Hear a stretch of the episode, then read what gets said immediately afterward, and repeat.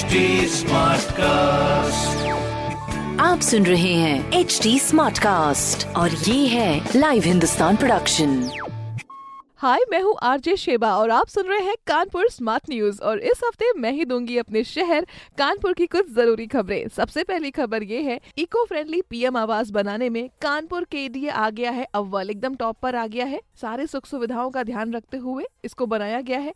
अगली खबर ये है की अपना जो बोटानिकल गार्डन है, वो अब गंगा बायोडाइवर्सिटी पार्क में तब्दील हो जाएगा। तो भैया, उसके सुंदरीकरण का काम बिल्कुल चल रहा है और उसमें नेचर के प्रिजर्वेशन के लिए काफ़ी सारी चीज़ें होने वाली है। और तीसरी खबर में यात्रीगण कृपया ध्यान दें कि कुछ ट्रेनों का समय बदल गया है। तो ट्रेन का टाइम चेक करके ही सेंट्रल पहुँचे।